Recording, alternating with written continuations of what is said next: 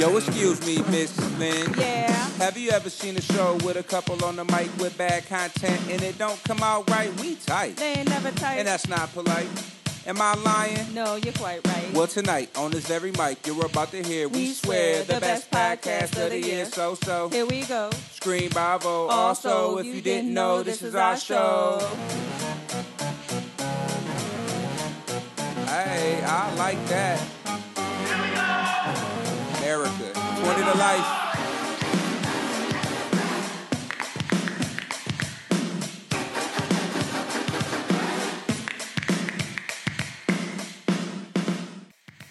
Yo, welcome, welcome, welcome to America 20 to Life. We're back at it again on a lovely Tuesday. What's happening, babe? I'm so excited for today's show. What's going on today? What we got? We have a special guest.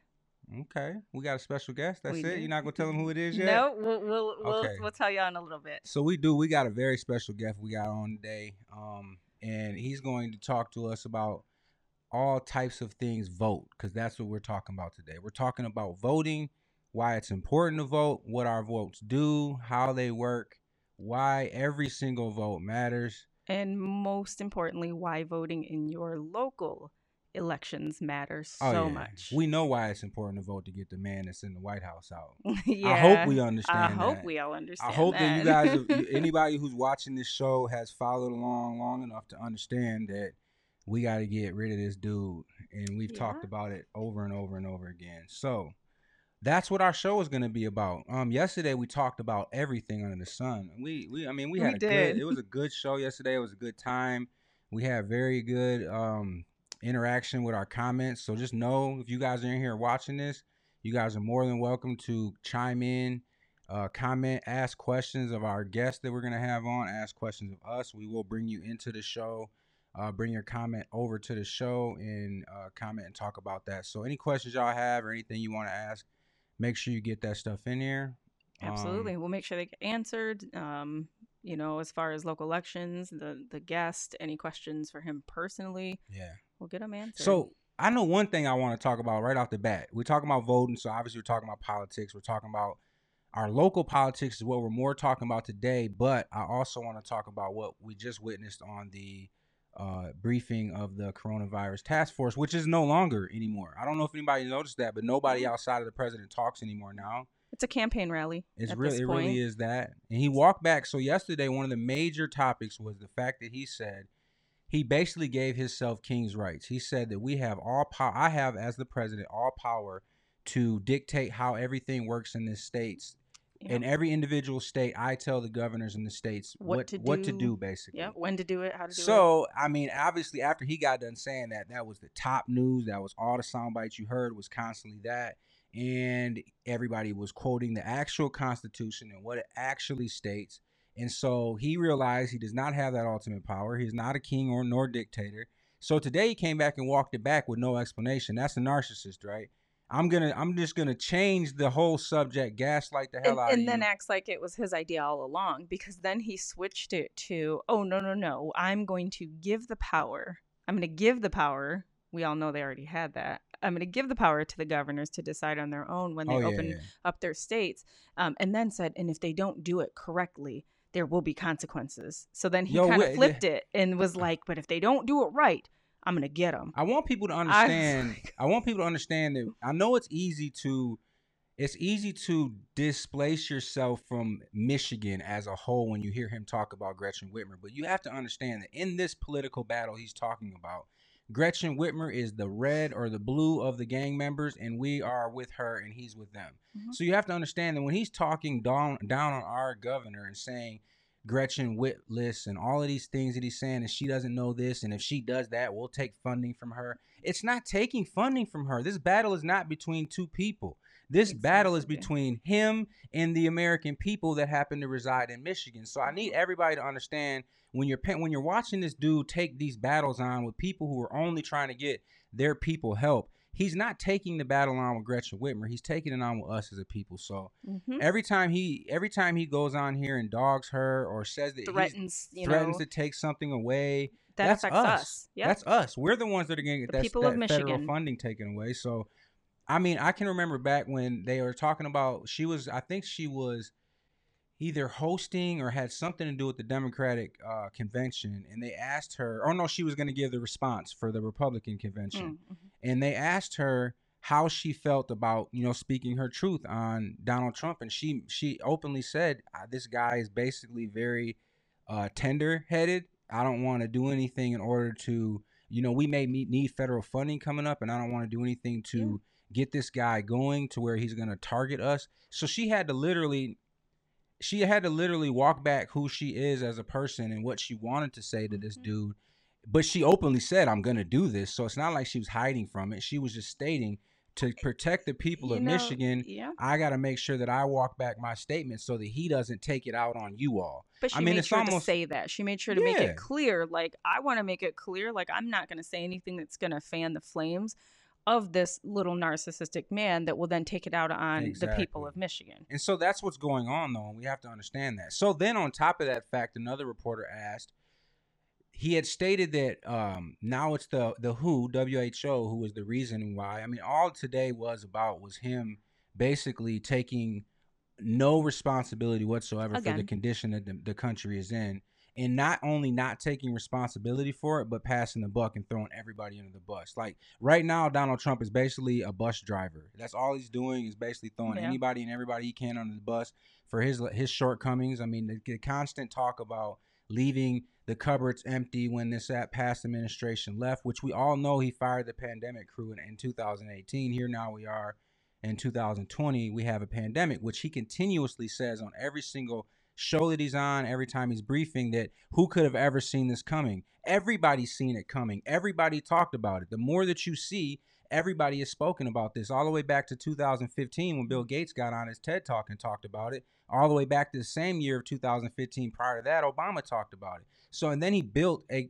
built a coalition of people in order to address a pandemic, whether it was if it was to ever happen. So for him to just keep saying that, like, why do we allow this? He's lying to us, dead ass to our face. Like, I don't understand it. I know it- that the most of our listeners understand that this is going on and are and are and are feeling me on this frustration. But come on, people. Like we got to be more boisterous about this. Yeah, it's rough to watch, and it, not only that, we're talking of all the preparation of of the prior administration and preparation and knowledge up to this point, just on watching, you know, studies and watching, you know, trends and things like that. But he was also being warned about this in, you know, like November, December, January. Let's not forget that there was. We now know that even at that point, he was being warned and he was being said, you know, being told China's not telling us something. There's something going on. What they're saying publicly and what they're reporting and what they're showing us is very different than what we see in the activity that's going on. So he was being, he was told even then. So like he's continuously, you know, made a conscious effort to just disregard and ignore things. And now that shit hit the fan, and everybody's like, "This is kind of your fault." He's like, "No, it's everyone else." So every day he's gonna find one to two more people that he's gonna throw under the bus to gaslight we us have to understand the damage that that creates though. Yep. when you when you try to push distrust into organizations that need public trust in order to form in order to work in order to you know continue doing what they do i mean you got to understand that every time this man says something like that or puts a whole organization the world trade organization or the who or the cdc or excuse me dr fauci under the bus like it it throws distrust out there to his to his followers and then other people who may not be followers of him but just are taking in all the information you know the presidency is a trusted position so people trust it so they trust that things come out of it are going to be something that you know is going to be is going to be right and so the way that he is able to bend the truth or just flat out lie to us is just i mean it's deplorable it's unconscious. I, he has It's no treasonous. conscience. It is because a true leader in any form, in any level, a true leader understands their power, their position, their platform. They understand these things. And so there are certain things that they will not do or say. And people might say, why don't they just do this or that? But you got to understand it's because they understand the ramifications, the long term effects that that could have. You can't just attack an entire organization in which the United States aren't the only ones that have a relationship with and rely on this organization for certain things. Not to mention, just a month ago, all he could talk about was how great the WHO Yeah, was, how great WHO, China was. they, uh, how great great China, the president, yeah. And now he's like, well, we were doing a trade deal. So, So- basically, he's telling us to our face, well, yeah, I was saying all that good stuff because I was just trying to get a good deal out of it, you know. And now, but he's not even saying that. He won't answer any questions no, that are not directly. any any questions that are directed directly at his bullshit. He won't answer. Mm-mm. So I mean, ultimately, I want to speak on that because, like I told everybody yesterday was watching the show, make sure you watch the live briefing. It's important. We're di- we're literally watching our president melt down, which nobody wants to see that because I, I mean, like everybody's probably heard the saying that you, regardless if you like the pilot or not on a plane, you want to root for them to succeed because if you don't, we all die. It's the same situation. I don't want this man to fail. It's just I'm imploring him to do the right things to succeed. But when he constantly does things to fail, how- when do you start holding him accountable? And it's like these reporters that are sitting in there. Just give me credentials for one day, and I'll get to the bottom of all of this shit. Because he's not gonna stop until I either get thrown out of there or he answers the damn question. The leader of the free world, our president of the United States, is supposed to be the greatest country on earth, got into a shouting match with a reporter today and called him a loudmouth. Yeah, and told him that, and, and it was a, I mean, it was a great tactic how he did it too. He said, "If you don't stop, I'll Mhm. leave, and then you can deal with all of them." Yep. It's the equivalent of telling a kid who won't act right at football practice, Mhm. you know what? You stay here and drink water while the rest of you guys go and run. Run because of him. Do you get what I'm saying? So it's like he's a t- he's a he's a genius at the Little bullshit. Jimmy, if you don't stop talking, then the whole class is going to stay in for recess. So now little Jimmy, now little Jimmy is now the bullied kid all around the block because he made everybody else have to stay in for. This is like this is like classic narcissistic behavior, bullying behavior. bullying behavior.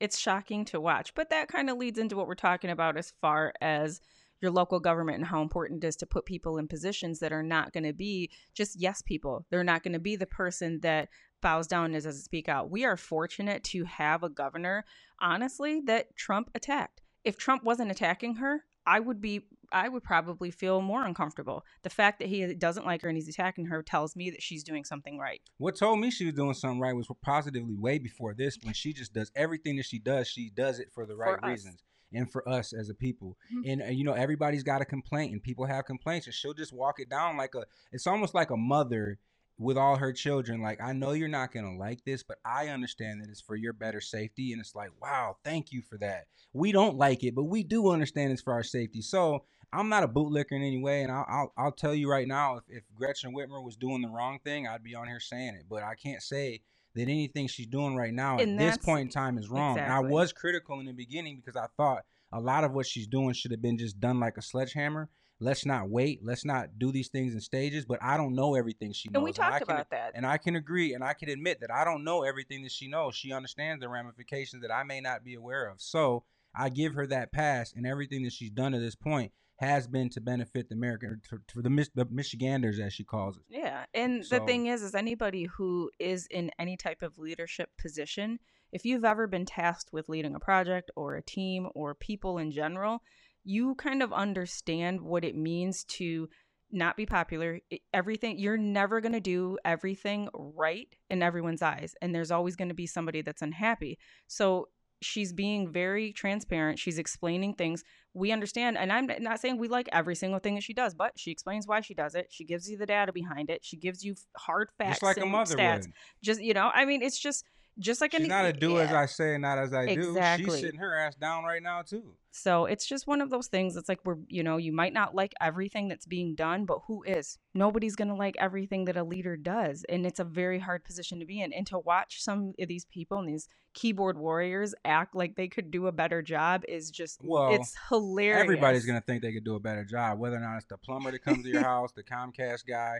Everybody thinks they could do it better. Mhm. the thing that bothers me the most is now we're talking about jamming up uh public street with in front of the in front of the Capitol with cars that the fire department may need to get down to get to a house. You know, that's a one way street in front of there too. So if they jam that up and say the fire department has to take Capitol down to pick up some elderly patient, how can they get there? So be responsible. When when people protest, we don't jam up streets, and I'm good at protesting. I understand the aspect of it.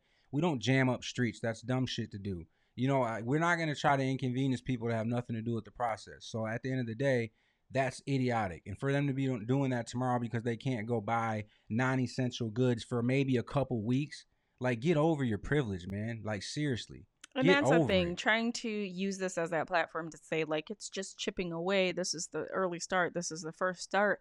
There really hasn't been any indication in any way, shape, or form that that is what's going to happen. And it's just, again, it's one of those things for me shocking to see what people decide to get in up in arms about and uproar about and super oh, vocal Oh yeah, people are dying, but you're upset because you this is what you're upset seeds. about. Yeah. Oh, only only I think what what what number was it? Six hundred and something people have died. Twelve hundred people have died in Michigan. I'm sorry. Twelve hundred people have died in Michigan alone, and we're worried about being able to go buy seeds and bullshit. Like Mhm. I'm not worried about those things. If I gotta hold out and wait, or now I just seen in the news today she's being sued by four people. A couple of the people, one of the person people was suing because they can't go see their girlfriend who was actually quarantined somewhere else. They're not quarantined together and he's saying that she's uh, going against his right, constitutional rights. And another person said that he's stuck up north. That's your own damn fault, idiot. You're stuck up north. Seriously, just get in your damn car and go home, bro. If you ain't been out on the roads right now, everybody's going home. Like people are going to where they need to go. It's not like I mean, I'm not saying go break the law, but dude, get your ass home. You're gonna pull a whole lawsuit.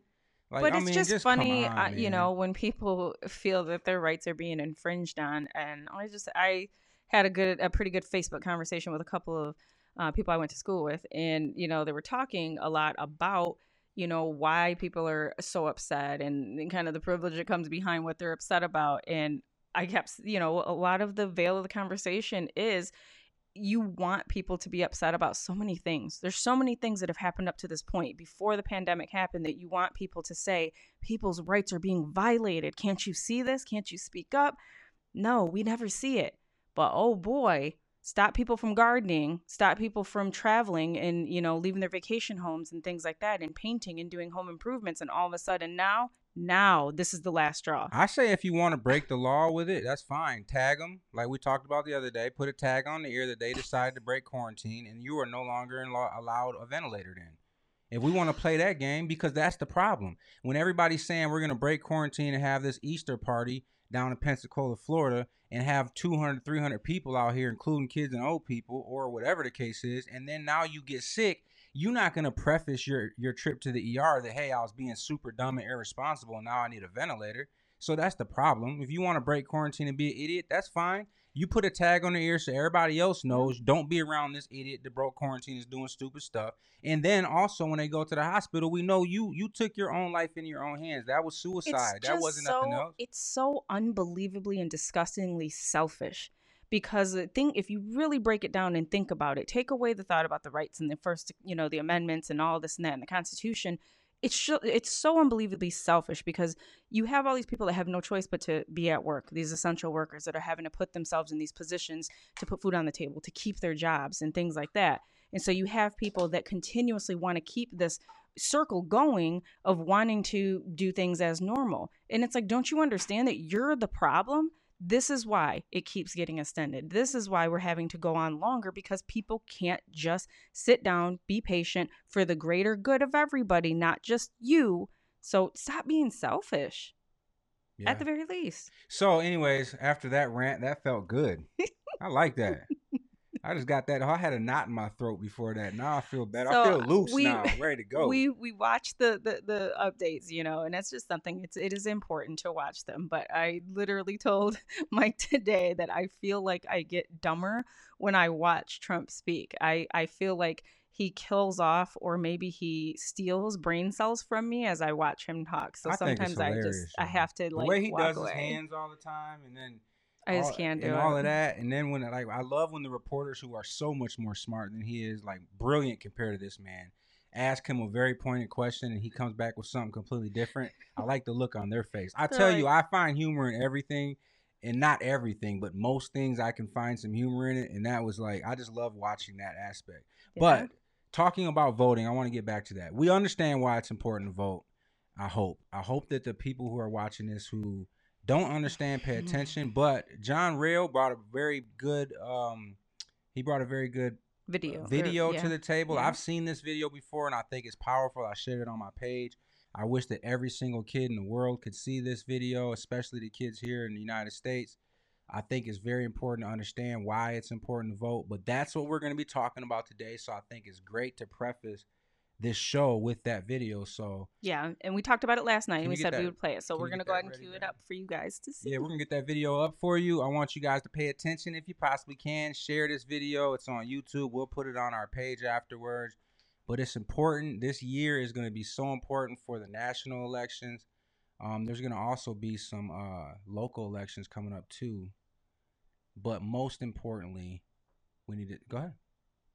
Oh, Enough electoral votes, more than 270, more than enough to become the 44th President of the United States. He will be the first African American President uh, of the United States. I've been broke all my life, but I kept hope all them nights. You see business in my city? Yeah, they closed all them twice. I was just riding down Salem, all them damn potholes. I can't drive. I know y'all can fix it faster, but I know y'all won't try. Don't nobody care about us. And that's why I don't vote. Voted for Obama back in 2012. I remember that's when I had hope. He was saying, Yes, we can. And everybody got less food stamps. And when I turned 21, I was still broke. I'd never vote again. I don't think I ever had a president make my life better. Did it all on my own. Ain't no politician ever do a nice gesture. I don't even know the mayor name. I ain't never seen her one time ever. Tell me how she gonna help the city. What I'm supposed to do, write letters?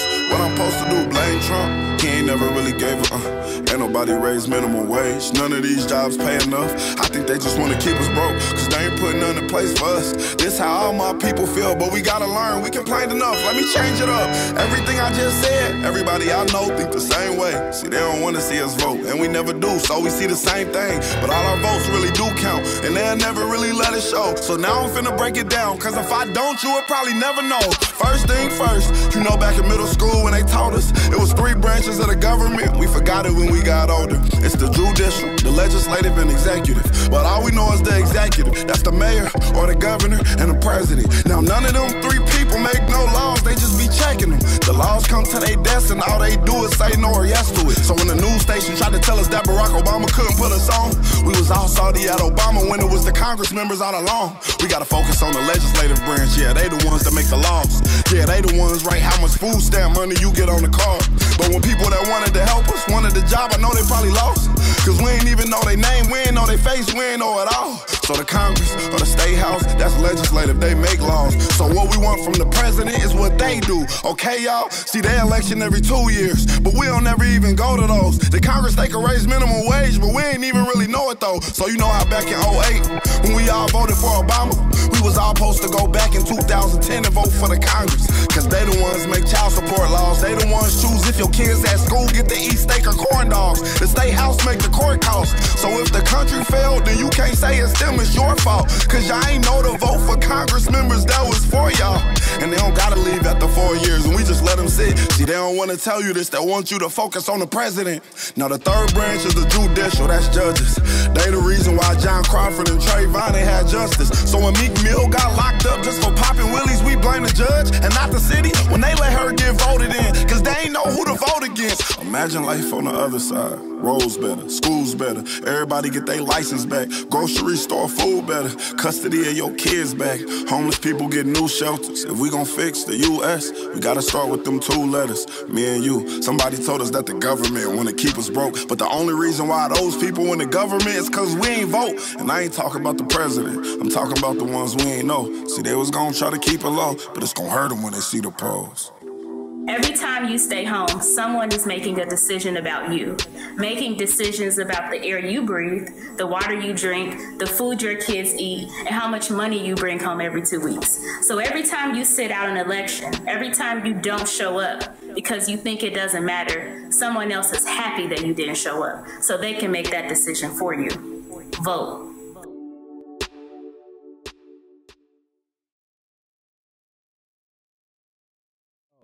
How how powerful is that, man? I mean, that video breaks it all the way down, all the way down. And the first time I had that explained to me on a level where I was understanding of it all from this position I'm in now, um, Angela Waters Austin with One Love Global had, uh, what was it, Black the Vote, I think they were called, Yeah. over to her building. And they, I mean, I sat down with a bunch of teenagers, and it was, this wasn't even a year ago and it's not explained to me to where I didn't understand. It was more or less putting in perspective that I could reteach it to people. And I thought it was so amazing how they brought it to me and gave it to me to be able to fill, fill out to the to the world. But I mean, it was just so powerful how they explained it to everybody and all the all the kids in there understood, but they asked the kids questions like, um, what do you like school? And the kids would say, yeah, or whatever the case is. Or do you have any problems with school? Or things you don't like there? And they would say, yeah, we had this problem, whatever. And they were saying, well, do you know how to fix those problems? And so then they would say, no, you know, we don't know. Maybe complain or go here and talk to this person or whatever. And so they were giving them ways to understand where voting matters at. Voting in the student or the um, school board. You know, if you want a different superintendent, you got to vote that school board in. That's the that school board is who picks the superintendent. So if you don't like the superintendent and you make your complaints to the school board and they don't do anything about it, or if you're making your city complaints about your school to the school board and they don't do anything about it, well, those people come up for election.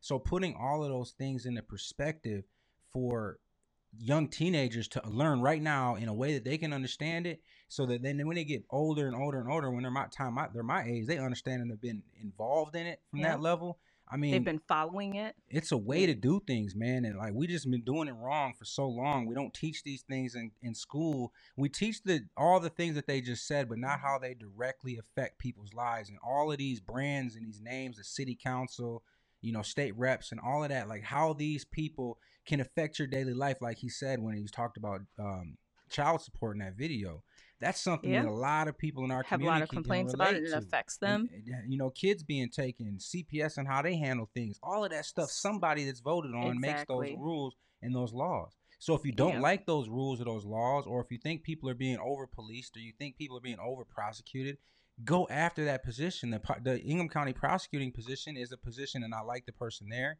don't get me twisted on that one i like carol i think she's great for our for our uh, for our city and our county but if you don't like those positions, you can vote them out. If you don't like judges, if you think a judge is a super ass and he only really goes after that's something that I've heard complained about some of our black judges, and not some of them, but one in particular. I'm not going to name a name, but that they say he goes extra hard when black people come in front of him. Well, why do we keep voting him in then? You can see, you know, past cases. If you suspect something, you can typically find out if it's true or not, and then you can see who's running against that judge in the next election. Right. And if you think about, you know, I want you to think about some of the things that people complain about or are unhappy with, or the things that typically affect people like you and I in your day to day lives.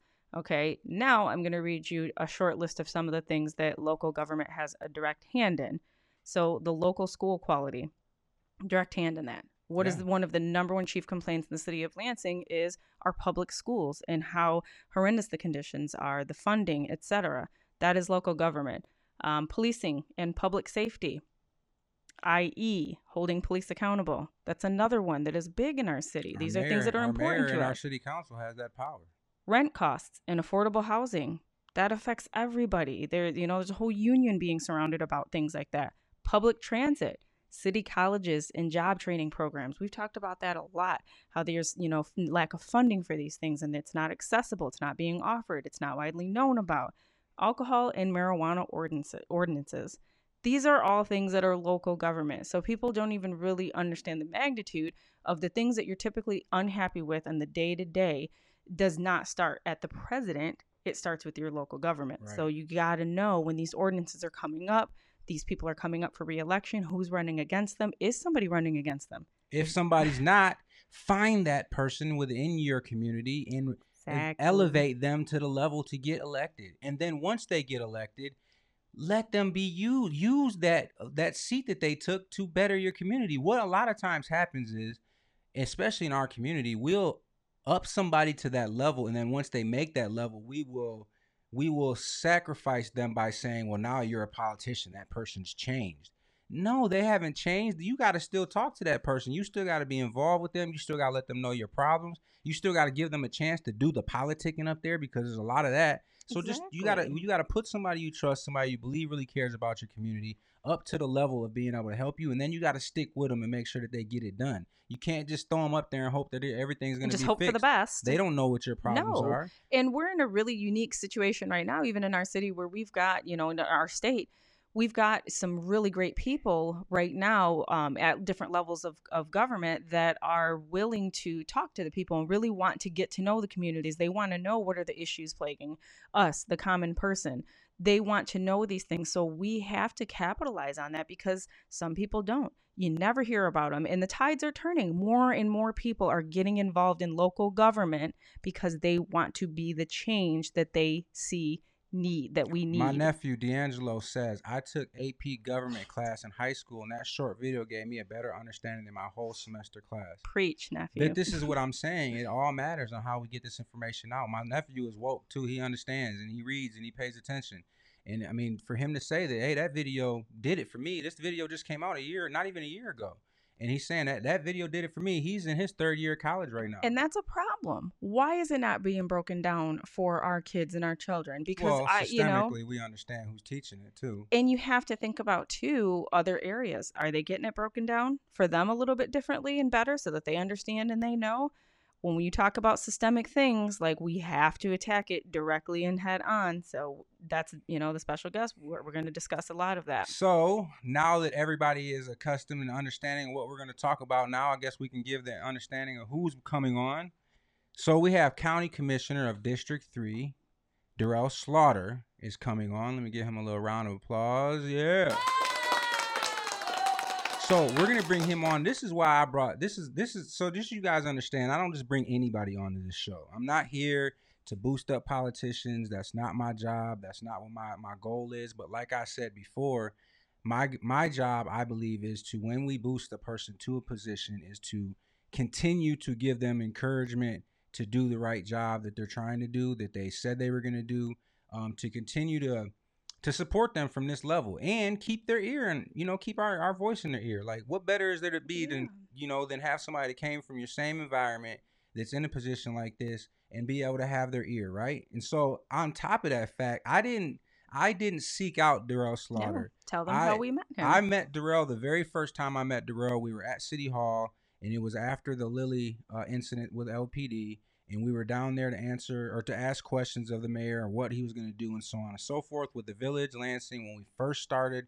And we came down there with like 10 people, and Derrell made it a point to come up to me and he introduced himself and introduced his position and said that he, you know, he he really felt strongly about the situation as well and he supported us and wanted you know to see change happen so that was how i first met him and we talked and he talked there and then later on with the village we started to have these fellowship barbecues every monday and i just noticed that Derrell would pop up and he would come out there and play you know seven on seven bat or football with us three on Mhm. three basketball. He would hang out the entire time. He'd always bring something to eat or a juice. Even the very first fellowship we did was at ferris park and he couldn't make it Mhm. he he couldn't make it for the whole thing, but he made sure he popped up, brought some Dro- juices and dropped waters, stuff introduced kids. himself, and took pictures with us all, and so on and so forth. So just making itself accessible to the neighborhood. And this was a neighborhood that just a week prior had a, a deadly shooting of a teenage kid, and he came out there. And you don't see a lot of politicians that'll that'll take that stance and say, hey, you know what? I need to be involved in what you know what's going on with this, and I need to be there. And matter of fact, it wasn't about the Lily situation. I'm sorry. When we had that uh, meeting at City Hall, it was about the shooting at Ferris Park the Yeah, man being the shot. influx of violence that The everybody saw in such a short period of time with the the young people. Yeah. And you know, when he found out about what the fellowship barbecues were, a lot of politicians would kind of distance themselves from that because it does put them in a kind of a precarious situation to be right there with people that might not be all that happy with the city government right at that moment or with the state government or whatever the case may be. And he would still show up. He told us he wanted to talk to people and and hear about you know. but it didn't what they're seem political whatsoever. he, he showed up out there in shorts and a t-shirt, and Mhm. I mean, we played football one day to where, and if you ever seen Derrell, he's a tall dude, big dude. He's like probably about six five. I mean, he was running with the best of them. He surprised the hell out of me. I mean, he was just out there playing, you know, played tight end Yeah. for us, played a little defense for us. I mean, it Just was just to a know all. people. It was a it was a blast, and we It had other politicians show up, and I I don't like to say politicians, but you know, political people that are in the po- in a political uh, environment here in the city show up out there. But and I'm not saying anything bad about any of them or any that didn't show up. But I mean, Derrell was very sincere, and since them, since those times, we've kept in touch and we talk every now and then, or you know, I'll beat something off of him. Hey, how do you think about this, or whatever the case is. So he's just been a normal dude, and we talked before this, and we talked about that. You know, the fact that he stated like I'm just a normal guy, you know, and I never thought, never seen myself in this position, but here I am, you know, and, and I'm I'm working. So I just want to help, you know, help our community. So Yeah, a person that wanted to help their community and you know took some steps to try to again be that right. change. So without further ado, we are going to bring on our county commissioner, Derrell Slaughter. Let me get him on the phone here.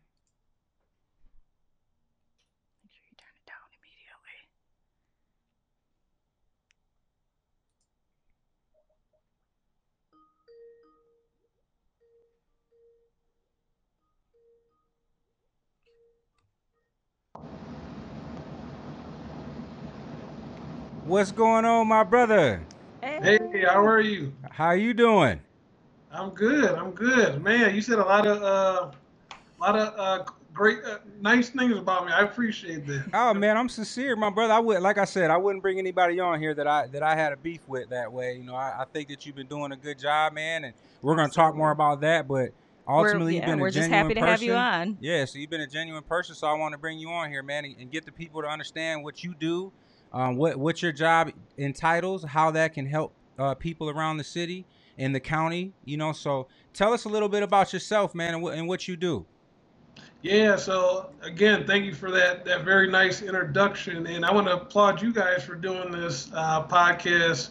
You know, it's something we talked a little bit beforehand about. Um, you know how it's needed to have some type of podcast, some type of like, you know, something very localized to what we're going through. There's a lot. There's a lot there. So I applaud you guys for doing this. Uh, Absolutely. Appreciate But that. yeah, absolutely. But uh, Derrell Slaughter, uh, so not originally from Lansing, I was originally uh, born uh, in Detroit, raised in the outskirts.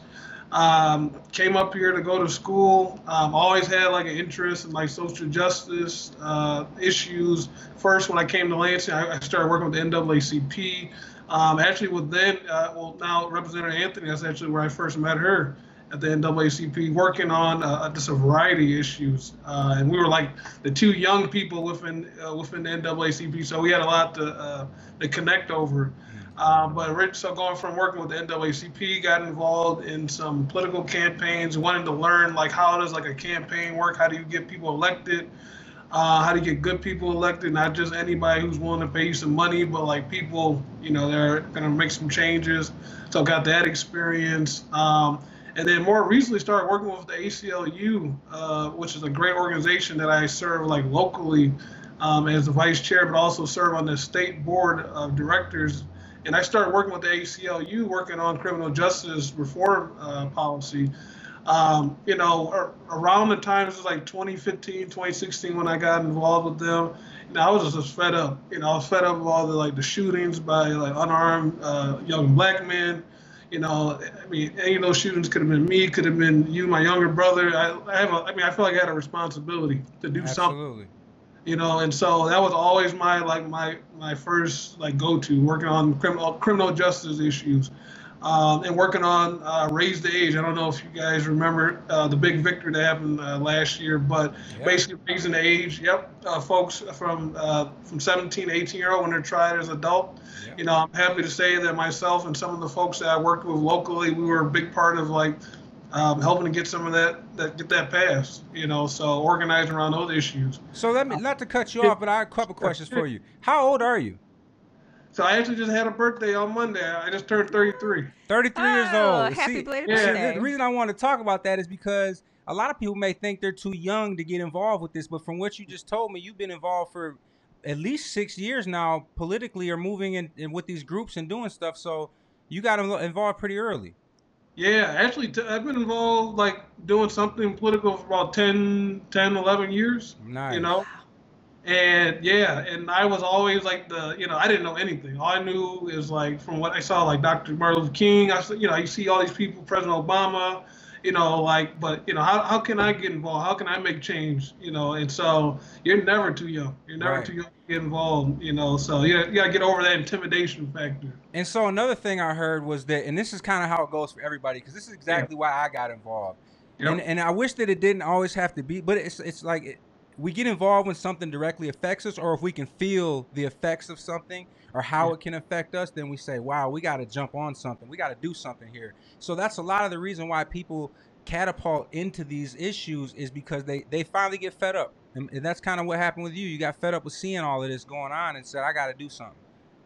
Yeah, I got tired of staying on the sideline. I mean, I got tired of like watching like the news and be like, man, that sucks. Or like doing social media activism. Like, man, we need to do something about you know, what happened to Michael Brown or Trayvon Martin. You know, that wasn't enough for me. I was like, nah, let me actually do something. Let me try to organize people. Let's see what we can do locally and then see where we can take this. You know, So, so, are, you, are you a graduate from Michigan State then? I am. I'm proud right. graduate. Yeah, Go absolutely. green. Go green. right. All right. So Uh-huh. so at Michigan State, what did you study that helps you where you're at now? yes. Yeah, so I studied uh, in the political science department. Um, so it's like right, you know, right in line. So my degree was actually in public policy.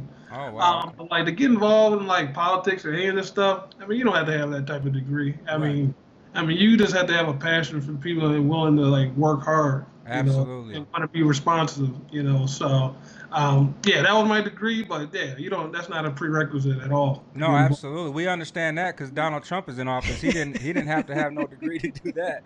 That's a whole nother. We talk forever about that. Yeah. so, so how okay. did you how did your your foray into you know the political world start you know initially besides you know obviously the call to action for yourself but how did you active you know actively get involved Right. And and so this is why on another time, I mean, why teachers are so important, right? So I so I originally so when I was living in Detroit area, I was going to Wayne State University, had a great professor who I would spend time with after class, just talking about social justice. This is like oh 08, you know, 07, 07, 08, you know, saying like, okay, we saw what happened with Dr. King and the civil rights movement, and it seemed like everybody acts like, okay, we solved everything.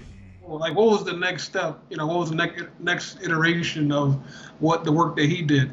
And then, so this is around the same time President Obama, you know, came about, and some other issues were happening around, kind of a couple of years removed from the uh, the affirmative action vote that happened in 2006.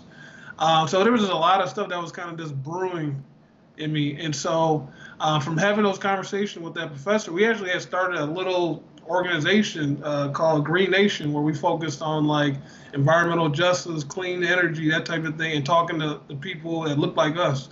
Because a lot of the conversation that was happening and about renewable energy and green jobs and all that, they weren't talking to us. They weren't talking to anybody who looked like. I mean, it was only the people who were already established. And so from that, I did a lot of organizing, going around talking to people about clean energy and, social justice and those sort of things.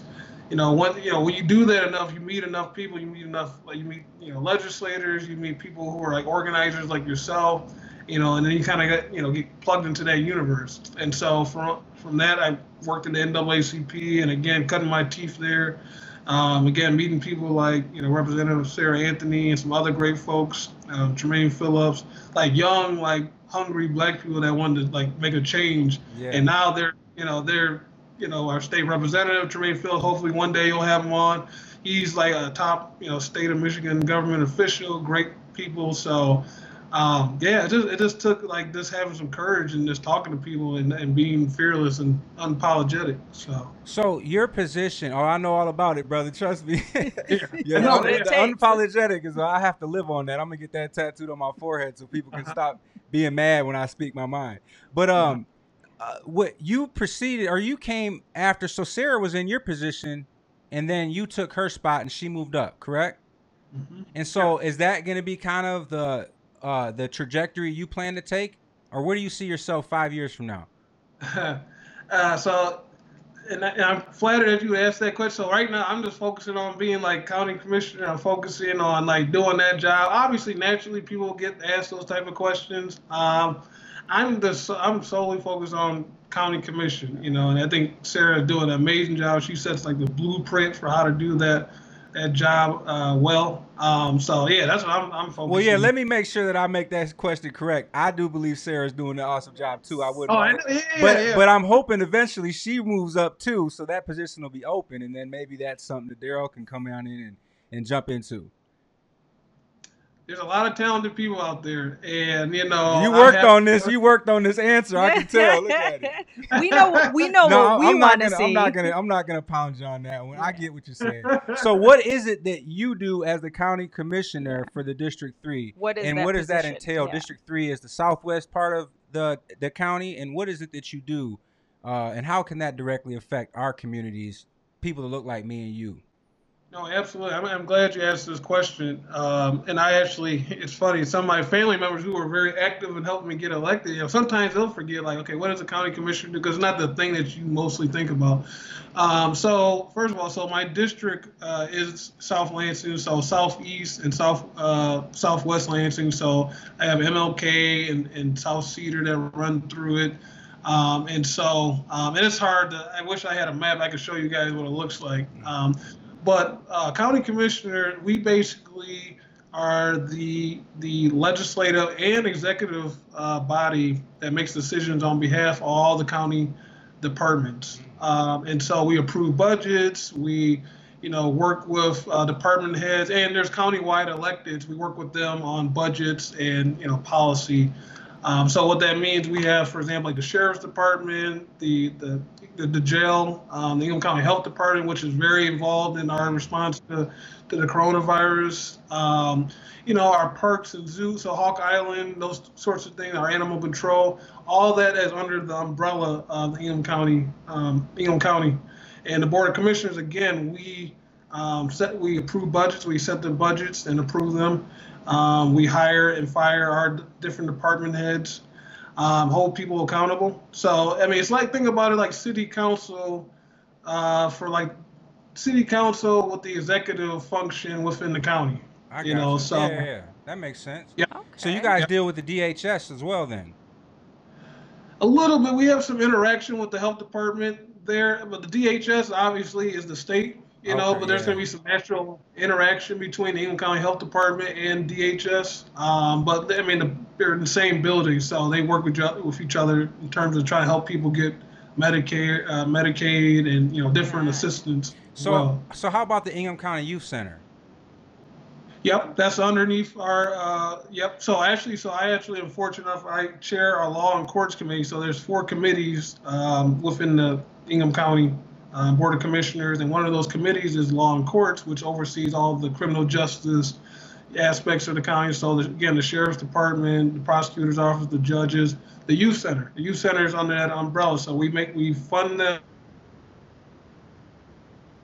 Oh, I think we lost him. We lost everybody. Uh-oh, can you hear me? Yep, we got you back We now. Got you back. That was quick. Can you hear me? Okay. Yep. All right, great. No, no. So yeah, the youth center is yeah is, is under the, the umbrella of that uh, law and courts committee. So, um, but yeah, no, that's a it's a fantastic uh, facility. I mean, what makes that facility so great is that you know the kids that are there are not just being held there, but also getting some therapy while they're there. Mm. So we have one of the best um, programs like that in the entire country. I know we're be, constantly being studied from other counties in terms of how to, how do you run a successful uh, juvenile detention program, uh, you know, at a county level. And so, very proud of to be part of that. Well, a lot of people don't know this, but I've I'm, I'm aware of the Ingham County Youth Center because I spent a lot of time there when I was a young man. So, Okay. and they do do a good job, and they and and I, you know, they really ch- helped to change my life in just that function. I didn't ever go to a placement or anything past that, but um, they really helped to change my life. Some of the some of the names, and I I, I know these people aren't still there anymore, but Mr. Bobo was one of the guys that was there. Uh, Mr. Pringle Okay. was one of the guys that were there. Mr. Rambula was our teacher.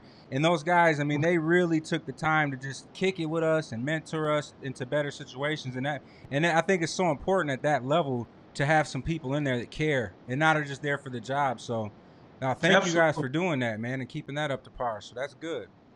Absolutely, and I, I've made it a tradition. I've I've gone there a number of times. I try to make it a tradition every single Thanksgiving. I try to spend Thanksgiving dinner uh, with the kids. Oh, they got some of the and- best food there too. Real talk. They they, They do. they feed them good, boy.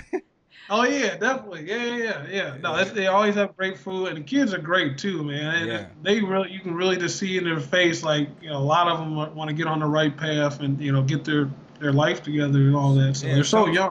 Sometimes all they need is a little attention and a little love, man, and, and it changes the world, you know. So, yeah, that's awesome. So, um, outside of that, what Yeah. other things are you involved in? Uh, You said you're involved with the ACLU and then NAACP.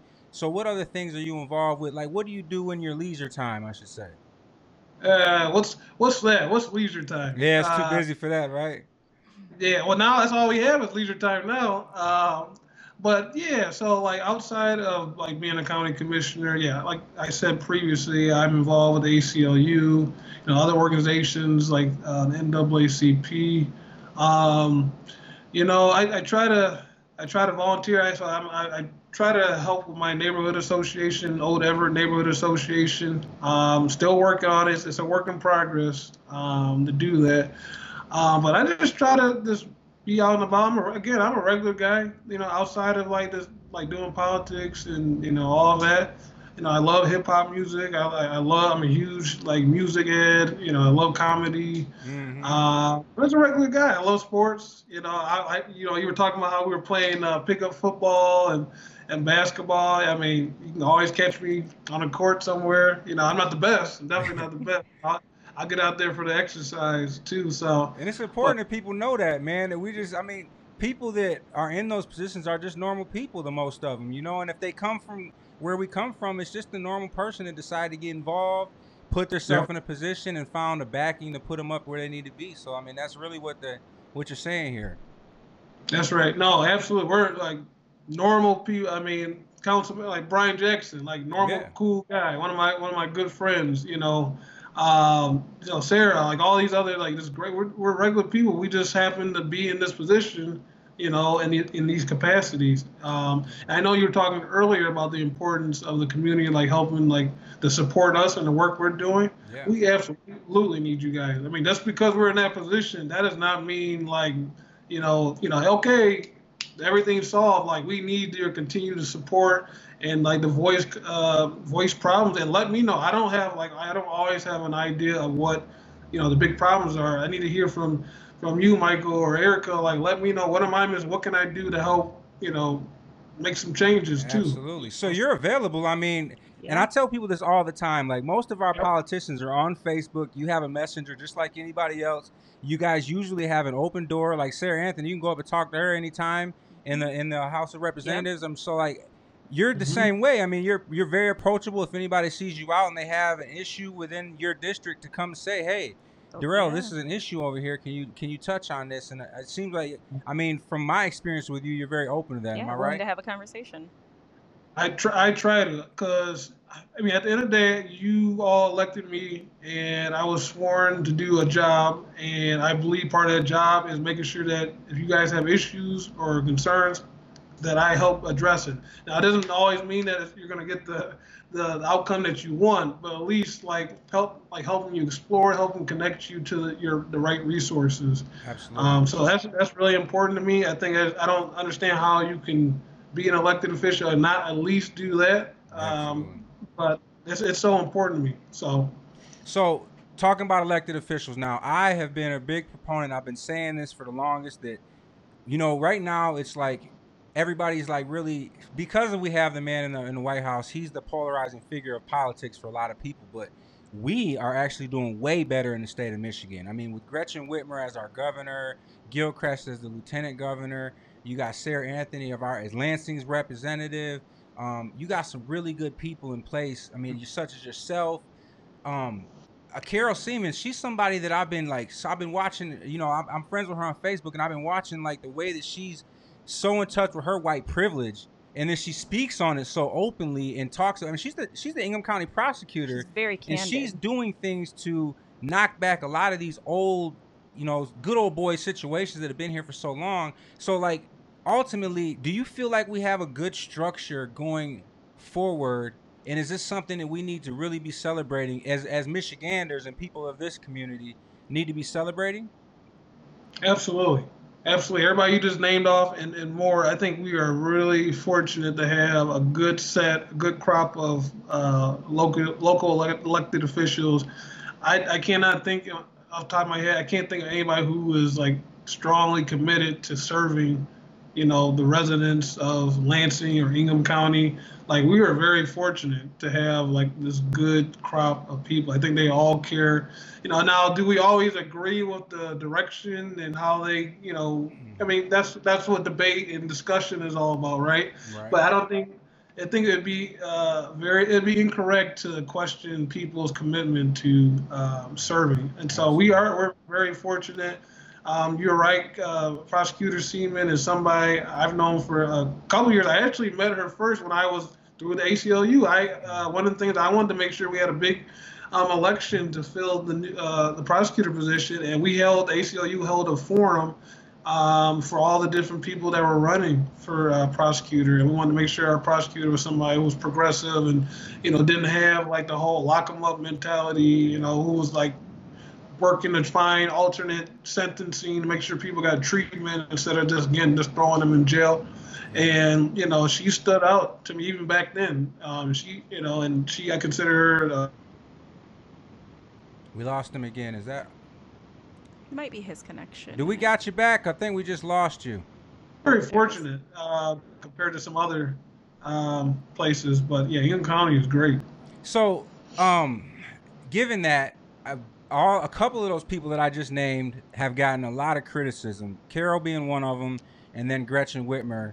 And Gretchen, in the very latest, has gotten a lot of criticism on how, and I don't think that it's founded, my own personal perspective, but I mean, some of the things that have come out have been so discouraging, given that we know right here that she's really looking out for our best interests. So, like, and then Carol as well, when she came out and she was talking about looking back on some of the um, convictions, the murder convictions, convictions, and I understood, and I was actually able to sit down with Carol. I had an incident that happened about not me personally, but with a family member about three or four months ago, and I I just wrote her an email, and she responded and was like, "Come on in and meet me." And I went and mm-hmm. sat down with her for about an hour, and we talked, and I was just blown away by you know her candidness and her openness to talk about really tough issues, especially for people that are not you know not of color. They they really have an issue talking about some of those things or admitting that there's issues there. And she was so open, and, and I was just like I was in awe. And at that moment, I left from that meeting thinking, wow, we got to make sure we keep her around. But Gretchen, mm-hmm. I had a chance to meet when they had a gun rally down at the Capitol, and she was there, and I got a chance to meet her. She took a picture of my son and whatever. She seemed really uh, straightforward, nice. I haven't really had a chance to sit down and talk with her, but what do you think about you know all of the criticism coming out for these two people? And do you think it's founded, or do you think that you know these people need to be praised in the correct fashion? Well, first of all, again, I'm going to praise uh, Governor Whitmer and Prosecutor Siemon. I think they're doing a great job. I think they're doing an amazing job. Um, you know, so you, can, you can take, you know, take the folks who want to score political points, you know, out of these criticism, put those to the side, you know, and for like, for example, we'll, we'll talk about the, the you know, the governor's stay-at-home order and extending it and, and how folks are, you know, like, hey, you know, my type, my industry or my business, you know, you know, we will make we'll make sure we have all the precautions. We'll make sure our workers are safe and, you know, you know this, that, and other. You know, and I am so sympathetic. You know, I was actually talking to somebody earlier about this. You know, imagine if you're a person who, you know, maybe they spent you know a lot of their money to start this, you know, small business. You know, and and you know this situation is like really hurting like the long the vision or the future of your, your small business and you know may not be able to open up and i am so sympathetic however i do believe that governor whitmer is erring on the side of science and is letting the professionals the public health professionals make the determination make the call um, you know i and I said that earlier, and I, I you know, I, I get the anxiety, I get the angst about it for sure. Um, but you know, what's worse, you know, what? So they say opening up, uh, reopening up Michigan and some of those businesses will immediately help our economy. I think what's even worse for our economy is allowing people potentially get sick and die. You know, I think there's nothing worse than than that than you know having our you know having the stay at home order go along. So I understand people's criticisms, but and, and I'm sympathetic, but we got to listen, err on the side of science. I, and that's why, you know, in this capacity as a commissioner, you know, Linda Vail, I don't know if you guys have had the opportunity. Linda Vail is our chief health officer who is coordinating Ingham County's response to the corona, uh, coronavirus, mm-hmm. doing a fantastic job, doing an amazing job. And, you know, I'm, I'm listening to her. I'm going to support everything she says because she's the expert. She's been studying this, her and her team yeah. have been studying this, you know. Right and then for Carol, you know, it, I, I understood her her her uh, her direction and you know, I support her. I know she um, took some flack, but I understand her heart's in the, in the right place and, and making sure that we're trying to, you know, people that deserve a second look and a second shot, that they get that opportunity. Absolutely. You know, so, uh, and that's where I, I believe that's where her heart and, and what she was aiming for. So, I yeah, and with after I was able to have that conversation with her, I understood what she was saying too. And so, I mean, I think context goes deep in a lot of these situations. And in the world we live in today, a lot of people are just about the headline. They don't look any deeper than that. You know, so Right. that that that kind of hurts us. and I really appreciated the fact that she, after the backlash happened, she did come out and she did apologize for any offense. You know, I didn't mean to hurt any families, and she explained herself. She gave that context, and not everybody is willing to do that. And I think that how important do you think that is? Because you're obviously somebody that will give context. You'll have a conversation. There's a lot um, of people that won't. They won't even entertain that. You can be mad, and that's just it. No, no, you. I mean, I think you deserve. I mean, the the people that put you in office deserve to hear your rationale for why you're doing this, or for you to better explain yourself on why you're doing it. You know, again, it comes back comes back to we're you guys elected us, and we serve you. And so for Carol, I mean, I, I wouldn't expect anything less from her. She's a, a stand-up person, very candid. You know, I mean, she has often joked around with me and saying like, "I'm not really a politician. You know, I'm just a person who just wants to do a, a great job." Um, and, you know, and she is very candid and, and very honest, but it's all Oh, we're losing them again. I think it's the um, phone connection. I think it's his connection. Yeah, it's his Skype connection. Oh, there we go. we lost you again. I think Just it's for your like a connection. second. Yeah, we I got think you it's the back Skype now. connection. Can you hear us? Yeah, yep, I got Okay. you. And so Yeah. we lost that last bit. If you want to repeat the last thing you said, we, we lost that on the transmission. You were talking about Carol. Oh, I was just. Yeah, no, I was just saying. Yeah, I think she's doing. A, uh, just to wrap it up, just saying, I think she's doing a great job. I think she wants to respect the rights of everybody and make sure that everybody uh, gets a fair. Understandably, but and I yeah. agree. So about the lockdown, and, and that's the biggest criticism that people are having right now is that Gretchen Whitmer put us all in this extended lockdown. But my thing is this: Would you leave if if tomorrow Gretchen Whitmer was to come out to appease the few people that are upset, which we know she wouldn't because that's why we all elected her because she's doing her thing. At the end of the day, if she said, "Okay, everybody, you can go out now. These people made enough noise," I wouldn't go out. You're not gonna. I wouldn't care. I'm gonna stay in my quarantine as long as I need to to be safe until they have a cure for this thing, or until they have some sort of a treatment. They can open up the country all they want to. I'm not gonna go outside because my wife, as everybody knows, is, is immune deficient, and if she or immune uh, compromised. So if she's an out, if I go out and get it and give it to her, so ultimately it's really, it's really a, um, it's really an argument that doesn't even need to be had. I mean, there's no way that we could go back to normal life, and Dr. Fauci's even said this without some sort of a treatment or a cure. Would you agree? Yeah, definitely. Yeah, definitely. And I did hear Dr. Fauci say um, similar things.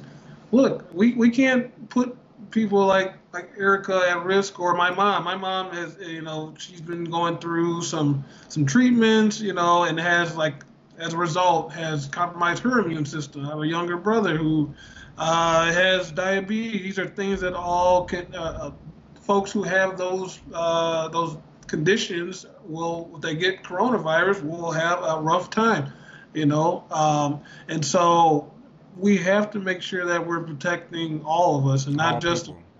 all people not just the folks who are you know healthy and spry and you know oh if i get it i'll you know live through i've heard stories of marathon runners getting it and having this the, the roughest time people who are you know in amazing shape Yeah. and just having and having a terrible time with it and you know some some have they they pass uh, Yeah. you know so this thing is unpredictable i mean yeah there's some we just don't know enough. It's a great We word for it. It's know enough. unpredictable. and it's like unpredictable. staying in this lockdown is really giving us time to figure out more about it find some cures or vaccines or something that can give us a, a fighting chance against this thing because we just don't know. Like you said anybody is catching it. You got marathon runners that are catching it and passed away. So we just don't know enough yet. So I'm, I'm fully on support of all of those people that we talked about. I think they're all doing a fantastic job. I will hold them accountable if they're not. You can believe that. So Absolutely. So the the goal, um, a lot of the conversation today is talking about local government and how important it is. So, what would you tell you know our listeners? Why is it so important for them? Kind of in, in with your background, your context, your experience in government. Why is it so important for people like us to be involved and to be voting in these local elections? Yeah, and Erica, I'll have to say, Erica, you did cut out for a second, but I, I think I caught enough of what you said uh, of your question about why it's important for like people like you and, and others to be involved. Because you know, honestly, because you guys know, like, I mean, I'm a regular person that goes out on the street, but there's, I may have blind spots. I mean, I don't live your life. I don't see like the issues that you may see. You know, and so your role is like you know, lifting up and elevating those issues and letting me know or others know, and so that we can actually do something within our sphere of influence and, and power to try to rectify or at least try to solve the problem. Um, you know, and also, you know, I, I, I want to see more people that look like us, like involved in these positions. You know, um, I have some great colleagues on the county commission fantastic. I think we get on really well. I think we've done some really great things and we'll continue. But you know, I think diversity is important. You know, I'm there's, there's only two people of color on the Ingham County Board of Commissioners, myself and um, Commissioner, uh, our chairman Bryan Crenshaw is doing an amazing job as chair during all this. Um, but like we're only two people of color uh, on that board. You know, other uh, other bodies, you know, there's just not enough diversity. You know, uh, in terms of, of race. I mean, in gender, absolutely, gender as well. Um, but in race, yeah, that's that's really uh, lacking. And so, you know, so get involved to like elevate, like let people like me know about issues, and then you can start to brainstorm. But also, I want to see you get involved one day. So, like you said earlier, maybe I decide to to not run for reelection or whatever. I want to make sure that like, oh, I did like I did all that work, and all of a sudden it's going to go to the wayside because the, my successor yeah. is not on the same page, you know, like or we're, has like we're seeing right now in the government. Exactly. With yeah. our president, yeah, all that work that was done, and then now it's just washed down because the next person came in wasn't on the same page. Exactly. Exactly. Representation I mean, yeah. matters. Absolutely. I mean, yeah, and have your own twisted we lost him again. Yep. Lost him for just a sec. Come on. We lost you again there. Uh, um, one set, one question I have for you because I think this is a, a major, major question that I always have for people when they say this. My vote won't count. I, I asked this question to Sarah Anthony. I want to make sure that I make this uh, very pointed. What I mean by this, because I'm not trying to single out like how many votes you got or anything like that. But I think it's important to know when you look at the mayor's uh, voting numbers, the mayor, which is pretty much the top of all of voting, you know, that's that's who everybody goes to the polls and everything that falls under they check and a lot of times don't pay attention to, although they should. The mayor won, I think it was twelve thousand votes that that were cast that the mayor won and it wasn't by that many votes. It was that many votes Total. out of 116,000 people in the city. So to and I I don't know I don't know how to say this best, but either answer it or you don't have to. How many votes does it take to become somebody like let's take away your position. Let's say a city council member. How many people do you need to go to the polls and say, "Hey, I want uh, Derrell Slaughter to be our next, uh, you know, uh, Ward Two city council member," and then in that same breath, if there's two people running for that position, how many votes do they usually win by in a local election? I mean, are we talking landslides or can one vote matter? Yeah, you know, a lot of times, uh, and just to be completely frank, it really just depends on the, the dynamics of the race. You know, I, I don't think there's like one. I mean, I think in general, the incumbent will win. So the, the person who's already in office generally wins. Um, but there's a lot of dynamics that, that play a role. So, you know, how's the incumbent doing? You know, are there issues around them or, you know, so like to say, like those type of things have to factor in if you're talking about, um, you know, likelihood of winning or unseating an incumbent, those type of things. Uh, but it, it, there's some math involved that you had to figure out.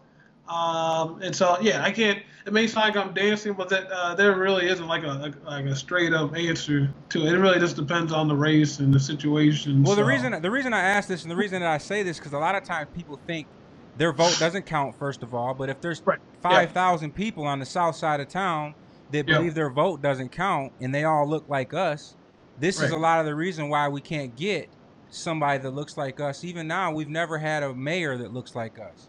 So at the end of the day, and I'm not I'm not saying anything about our current one. I'll get to that another time. But my point is, this is why because our community believes that a lot of them believe that our votes don't matter, and they, need to understand that they do. Man, I'm telling you. So if there's one thing that's true, like your your vote counts, right? Because it literally, I mean, if you look at some of the turnout uh, of who's actually like coming out and vote, so you take the entire universe of all the people who are registered to vote, in, let's say your district or whatever, and who actually comes out, uh, depending on the election, there's like a huge gap. Like it's Yeah. small, like tiny percentages. You Right. know, imagine if like you had an influx uh, you know, just by a couple percentages of like of those people who are registered but just don't come out. Right. Man, they could they could easily swing an election, and and you know, you know, there could be some changes that would happen. You know, the person gets uh, who are who you're unhappy with, you know, gets kicked out of. So absolutely, your voice, I mean, your vote matters, and your voice matters as well. Right. And so, yeah, that's what I would say. So there's, yeah, you can make a change if you're one vote Yeah. for sure. Especially So- if your one vote vote can accompany three or four others that you're talking to go into the polls with you. Yeah. So it's just so important, and I think that's what we really wanted to talk about today was just how important elections are. You know, to get people to look like you or to have the mindset. Doesn't even have to look like you, because with Carol, I mean, she's the exact opposite of you. So, but she still has that right mindset. She's still putting things in place. You know, so at the end of the Yeah. day, it's really just getting the candidate that's willing to do the work for your community and for the people. Mm-hmm.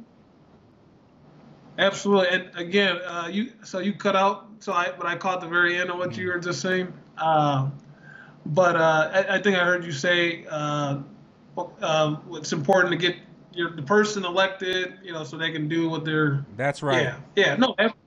Absolutely. And, and you know, hopefully we can hammer this home too that just because you got, let's say, a Derrell elected or a Brian Jackson or a Sarah Anthony elected, that's not. I mean, that's just the beginning of the work Mhm. like the next part is like let's work together on an agenda crafting an agenda. Or how you know like strategize like how can we you know you know get something done you know through you know having people support versus you know some of the things that the elected official have you know so like it's not the end it's just the beginning once you get you know that person into the actual office. There's a, there's a lot more work a lot more partnership either so Absolutely. It's all hard work, but it needs to be done. That's a fact. Exactly. So on a, on a lighter side, what you been doing, man, for the quarantine?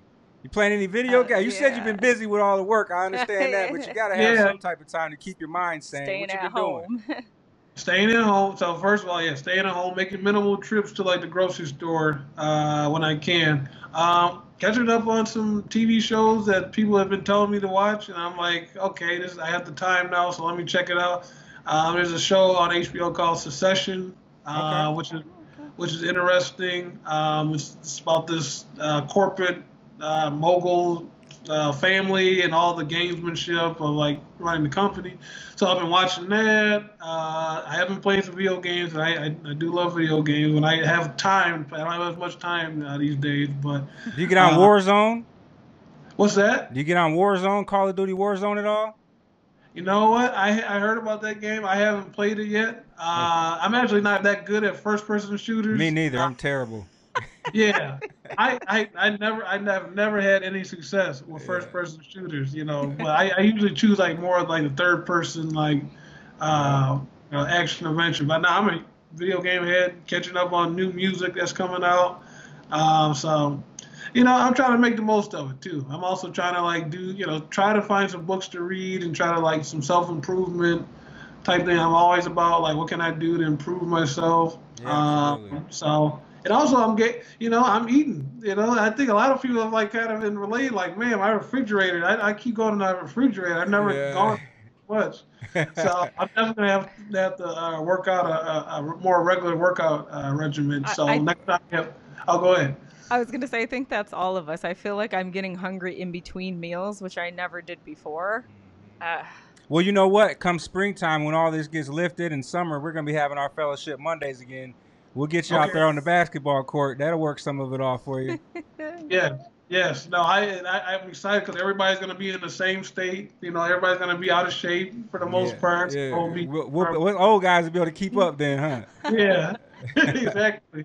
Well, man, I Uh-huh. appreciate you coming on. Is there anything last you want to tell the people? Um, I just want to say, uh, please, please, please pay attention to uh, your local electeds. You know, don't, you know, um, don't take anything for granted. You know, make sure you hold me accountable. You know, hold all your elected. I'm very accessible. Um, people can find me on Facebook. You know, just type in Derrell Slaughter, D E R R E L L Slaughter, how it sounds. You can find me on Facebook or my county commission page as well. Um, yeah, contact information is on the Yuma County website. So, yeah, if people have questions and concerns, I, I'll try my best to answer them and, you know, just chat. So, All right, man. Our brother, I appreciate you coming on here, appreciate man. your time. This will be on YouTube. You'll be able to catch it later. We're gonna definitely be sharing it around. I appreciate you coming on, man. Just a little old guy like myself, you know, to get the county commissioner on here is a huge deal to me. No, no, I, I like I said, I appreciate what you guys are doing. This is amazing. Um, I'm gonna be uh, definitely gonna be watching regularly. Um, yeah, this is great. So thank you. Big up to you guys. Oh, we'll have you back on for sure too, man. As things progress, we'll, we'll definitely bring you back on. Anytime, anytime. All right, my brother. We'll talk with you, not about you. Okay. All All right. right I'll now. see you guys. All right, that was County yeah, Commissioner uh, Derrell Derrell Slaughter. Slaughter. That was awesome. Great conversation. Do you guys understand now? You've seen what I mean by these are just normal people. Self-proclaimed normal people. Here's how I got started. I was just like you. I was pissed. I was ticked off. I, you know, this is, was the call to action within me. Got involved, and and look at him now. just came together and got his stuff together. I mean, like he said prior though, like it doesn't take any education to do this. You just got to have a real passion for the people. You know, you got to really Yeah. care. Notice not he was real adamant about You don't want to have an education. I mean, it definitely is a bonus. but it doesn't exclude you No, out of it by any all. means you just got to have the work the you know the motivation and the passion to do something about what it is that you're passionate about which is typically where people start out it starts from that fire you know that ignites in them and they say how what can i do and how do i do it that's literally what he did Yeah, I mean, and like I said before, I've been, I've been, I've just been impressed in my last two or three years. I've just, I've started to meet these people and talk to them outside of politics. Our conversations outside of this environment right here, this was, are never like that. We're not talking about that type of stuff. We're talking about normal stuff, you know, or, or just, you know, like we said, playing football with the youngsters, or talking about the kids, or you know, our nonprofit, the village, you know, we're talking about that type of stuff. And he's asking us how he can be involved. Um, when he talks about um, his volunteer work, I went to, they had, I can't remember who it was that was doing the, the, um, it was the coalition. They did something over there at Benjamin Davis this last summer. And remember we rode by and he was working the front at the, um, at the drive, Mm. you know, the drive-in he parking was people. um taking yeah he was taking money for ticket or Yeah. uh, for parking just volunteering his time That's saying, not- you know, not using his position to volunteer, just volunteering just a as part of the community He was just at the front entrance of the Benjamin Davis, just Yep.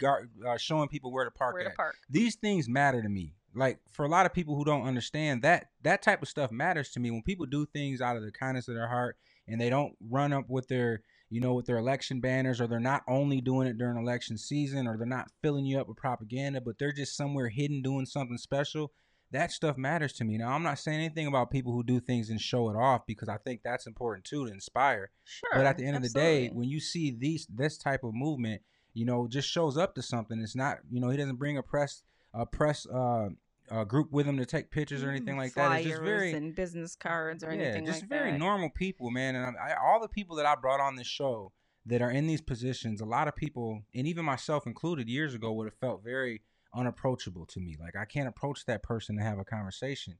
But as I've gotten along and gotten older and have more respect for my own self and understanding my own place in this world, they're just normal people. And I think that a part of it too is a lot of the you know people that we've been fortunate enough to to meet. They're actively putting effort into breaking down that wall and those barriers.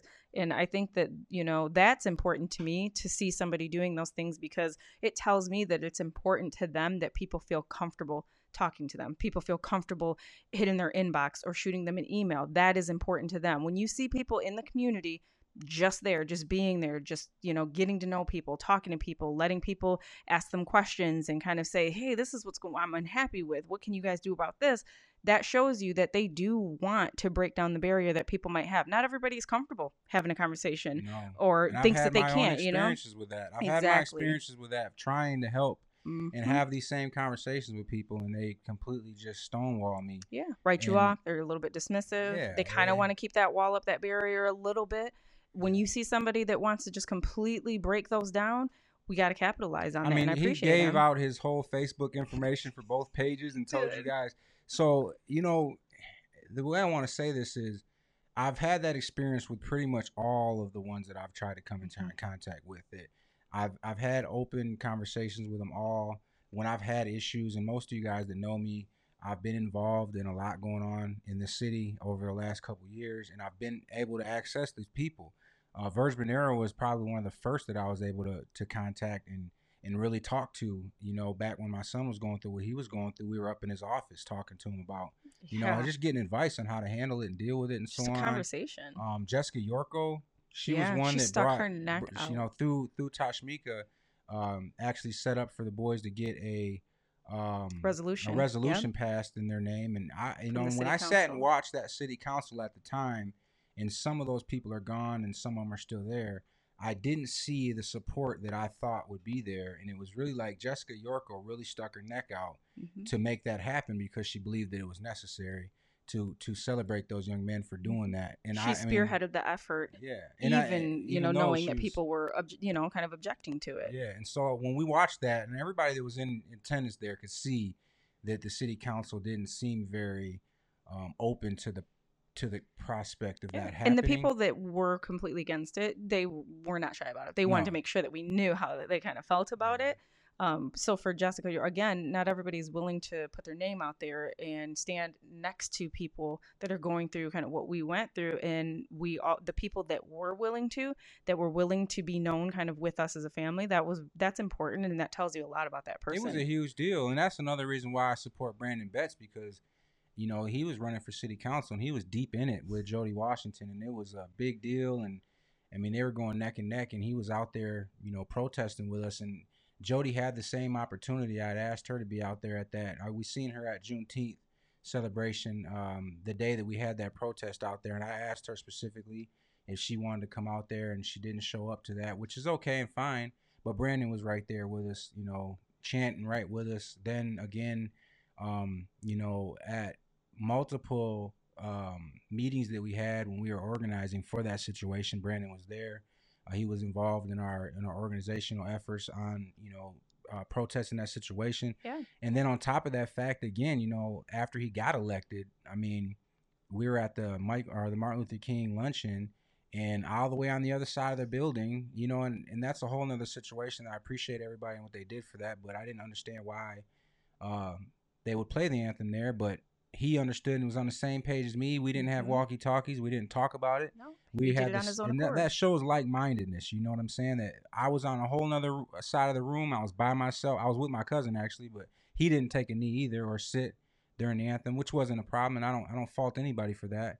Everybody's not you know built for the activism, but at the end of the day, or they active you know have activism in other ways. But on the whole other side of the room, this man's over here, a white man in a room full of uh, brown faces, and decided he was going to take a seat during the national anthem to show support for all the people in the room, even Yeah. though they didn't. I mean that And that's such a selfless act that huge. I mean for me to do it was like ah that's expected. Everybody knows that I do that, but for Brandon to do that right then and that Yeah, stop, that's- it just shows me the self-sacrifice and the willingness to self-sacrifice. So and he's also very um, prominent and very visible and vocal um, part of the the new tenants union that's being uh, you know was newly formed and these are things that you got to know are very important obviously to people because um, you heard Derrell Slaughter he mentioned that um, especially in city council that the incumbent typically will retain the seat they keep the seat and that is pretty common well in the race for first ward which was between Jody Washington and Brandon Betts Brandon Betts unseated yeah. so that's a big deal. It goes to show you that certain efforts are not unseen. They're I want to tell you know, about a, I want to tell you about a candy conversation. It wasn't really candy, but this person walked up to me, and I'm not gonna say her name. I'm not gonna say the name of this person, but this person walked up to me during one of these races and told me that they didn't have any doubt they were going to win. They didn't have any doubt that it was going to go the way that it was going to go. And that they believed that because of the fact of everything that we had going on, and there wasn't a need for anybody to move into a new position at this point. Like in no change is like needed. no change is No needed. change we is don't need needed. anything going on right now that would mean that. I'm not worried at all about this seat. And what happened happened. I think the complacency got in the way, and you know, like an incumbent got removed. So And that's why it's so important to be involved in local government because complacency is, you know, a disease and it happens so easily. And once it does, it's really difficult to start getting things, you know, to happen and to get people to listen to you. So when you have somebody like Brandon Betts on the city council who's willing to really stick his neck out, get in the mud in there with you, it's so important to capitalize on that and to use that, you know, to to your advantage. And I really appreciate Derrell Slaughter being very candid about why that's important and also you know his background and how he came to be it's important for people to hear from these people to say hey it doesn't take x y and z like you might think it does to do what i do or to get involved or whatever the case may be i think that that's really important so i appreciated him touching on that Yeah. So again, like we talked about, and I've talked about plenty of times before, we got some really good people in place now, man. I mean, it's very important to have good people in place, and I, I'll tell you, um, our chief of police, another one, our chief of the fire department is another one that I believe is in a good position, and they're doing great work, and they're trying to really turn the tide on a whole lot of things that are going on. At the end of the day, you got to look at it like you know we've got a lot of good people in place, man, and we're mo- and we're moving in a really good direction and it's and it's and it's very important to be um, transparent on our end as well because if there's things that are bothering us instead of just bitching about it in the corner these people are accessible um, these people are accessible you can you can set a meeting with pretty much anybody in the city including the mayor absolutely I mean, you can set a meeting with them, go sit down with them, talk to them, express your concerns. Now, like Derrell said, there, Derrell said, there's not. It doesn't mean anything's going to happen right at that moment. But one thing I do want to point on is these people aren't just genius know-it-alls. I mean, they don't know No. everything that's going on. So some things that you can bring to the table and say, they may not have even thought about or thought about from that perspective. And a lot of times you got to think about like there's different there's different levels of of life you know? You may have been someplace that they've never been. Even though you're in the position they're in now you've been somewhere and seen something they may not have ever seen. So when you present it to them from that perspective it can change people's lives. Absolutely ultimately it I mean, they hear that stuff and it's like wow i never knew that that was a thing it can open up a door that they may not have seen and your you know our experiences our upbringings our life our you know all of these things make us who we are but they also shape our perspectives. So if somebody doesn't have that that's why representation is so important if they don't have that perspective that you have and you go in and you sit down and have that conversation it's not because one person is better or smarter or whatever than the other. It's the fact that they may not be capable of having that perspective because they didn't live the life that you left you Right. you've led. So then you give them that perspective. And now instead of you just being a person that complains and bashes and talks about how they're not doing anything now your voice is being heard Right. your voice is heard you've planted a seed and who knows what can come of that so when we talk about your voices being heard it's literally make your voice heard at them on facebook message them on facebook shoot them an email Yeah. set up a meeting and sit down and talk Make with sure them for you- an hour Make sure you have the right to do it. Though. Don't get in trouble. I think that a lot of people take the First Amendment right a little too far sometimes, or get you know. I shouldn't say they take it too far, but just know your know your situation before you just get to running your mouth. That's a fact. Yeah, and I mean that just it's it's not necessary. It's so you know it, it's a phrase I kind of I've, I've used at work before. I tell people you know negativity it just catches on and it spreads so quickly. And if you really want a solution to your problem, think about your actions and what you're doing and if what you're doing is actually you know conducive to a solution. If all you're doing is complaining to people around you and on facebook and bashing people then you don't really want a solution because you're not looking for ways to actually get to the person that can make a difference or the change. So that's what i would say. Rather than just complaining to people around you talk directly to the source. Find out who it is that can change that situation and then so go I say all the time, and I think it's really important to understand, like when I say we need to have a seat at the table, and I and you, you'll hear people that are organized say this all the time. I want to have a seat at the table, and it's so important. And you know, all the people that I've organized with have understood the um the value of our voices in that on the on at that table. So when you go into these rooms and you're organizing, or if you're sitting down with these elected officials, sometimes you don't see anybody that looks like you. You may not see anybody that rocks a, a Shuttlesworth jersey and you know may have pulled up listening to Jay Z. But that's why it's so important for us to take those shots and get at the table so they can understand from our perspective. Like a lot of things don't get said in those rooms, or a lot of things get said and decisions get made for us um, it's one of the situations and one of the issues that I had with our diversity committee that we had built in Lansing was that it didn't have anybody on that. When I went into this room, it didn't have anybody at the table that looked like me. And I had a real issue with that, you know. And I know diversity isn't always just about black men or black women or, you know, minorities in that aspect. There's a lot of things that deal with diversity, you know, um, LGBTQ, you know, you got disabled. Uh, there's all types of things that accompany diversity, but I felt like when I went into that room that all of those organizations or all of those um, all those groups were uh, uh, what's the word I'm looking for? All those groups were represented in that room, but mine. And so that was the issue when I went in there, and I said that, you know, and I was very public about how I felt about that. But, you know, I can't fault the people who put the group together because I'm sure they picked from a pool. So I, at the end of the day, are we? And this is a different perspective than I've ever I've ever announced on this are we really applying for these situations? Are we trying to put ourselves in a position? Um, Dan Ross just got uh, elected to, or was it? I don't know if it was an election or how that. Where I don't think it was an election, but he no, got appointed but to got appointed to uh, a commission yep. that he got offered, and you know somebody said, "Hey, do you want to be a part of this?" After he ran for city council, and he and he mm-hmm. was more than glad to do it, and he did it and went against adversity and still kept it. And so at mm-hmm. the end of the mm-hmm. day, how I need to see more more of us doing these things. Yeah. You know, I got a lot of my brothers that are on my Facebook page that are very outspoken. They speak on a whole lot of different things, but more or less is more of a complaint position. Is more not less. I want you. I want you guys at the table with me.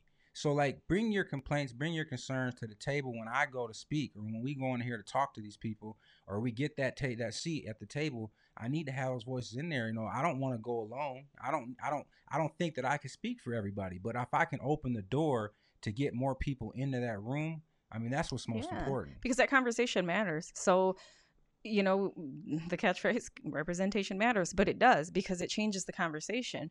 If that conversation is more balanced, where that's why, you know, diversity is the new catchword and everybody uses it so easily um, and really flippantly, but what does that really mean? What does that really look like? And what is it intended to achieve? You know we've gotten to a really comfortable place where if you throw in you know a brown face or two and a woman or whatever the case may be you know we're diverse yay. But that's not going to always be true diversity. You have to really make sure that all the seats at the table there's a good enough environment where the conversations that are had are representing the people the will of the people the area that they're talking about the area that they're making decisions on and that's where we come in and we don't really know. We don't know about these things. We don't know when these meetings are happening. We don't know how to get involved and get on these commissions and these boards. There's so many boards um, that people can be a part of. And I get it. A lot of time they're volunteer positions, etc. But again, if you're somebody that is really adamant about wanting to see change in your city or in your area or your community, there are things that you can absolutely do that don't take a ton of time in which your voice will matter and you would be a part of the conversation. And then you don't have to complain about it because you're complaining about something, but you could be a, a, sitting at the table saying, that's not going to work for me.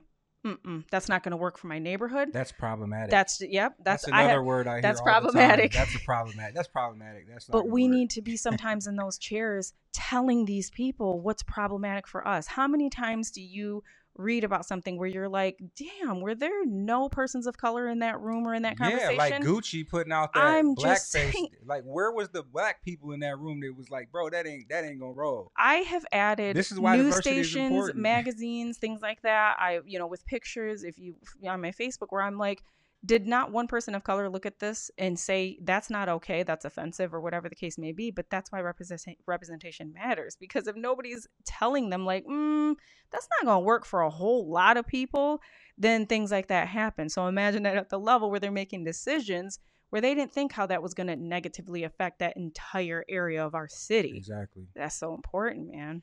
So that's that's what it is, and that's what we're talking about with the voting aspect. So I'm hoping that everybody understands. Get registered to vote. I think you can even do it online now. The Secretary of State's closed. I think you could. Al- I think you could already have done it online. The only thing they ask you for, I think they ask you for your address, your phone, your You can do it phone number, your email I mean, address, really your social security number. I think you don't even have to put your social security number down. It's very simple, but it's a simple process to make a, a huge change. And we can't keep complaining about our city officials. We can't keep complaining about the the um the atmosphere that we live in and just complain and say, well, this is the cards we've been dealt.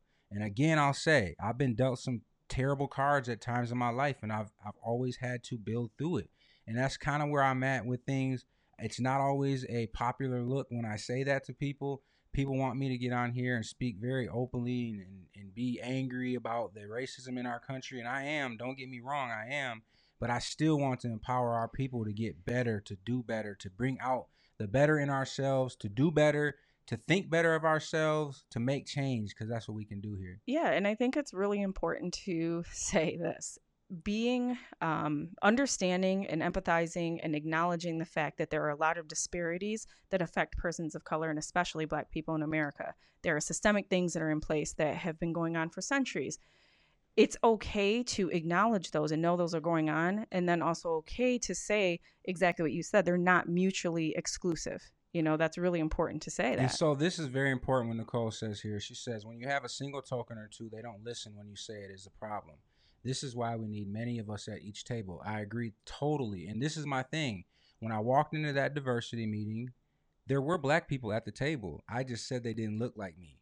And so it doesn't always mean that there's not going to be black people at the table. It's just there's you know we all understand that there's different types and there's different people that'll come to the table with different expressions. So at the end of the day, like I said before, I didn't feel that I was represented in that room. Um, and so I had an issue with that. And you're right. Yeah. And there needs to be more people at the table. And, that's I guess exactly that's why I I keep trying to open the door. Mhm. And I'm, that's that's really what I try to do with this situation and all the contacts that I have is open the door for people to follow behind.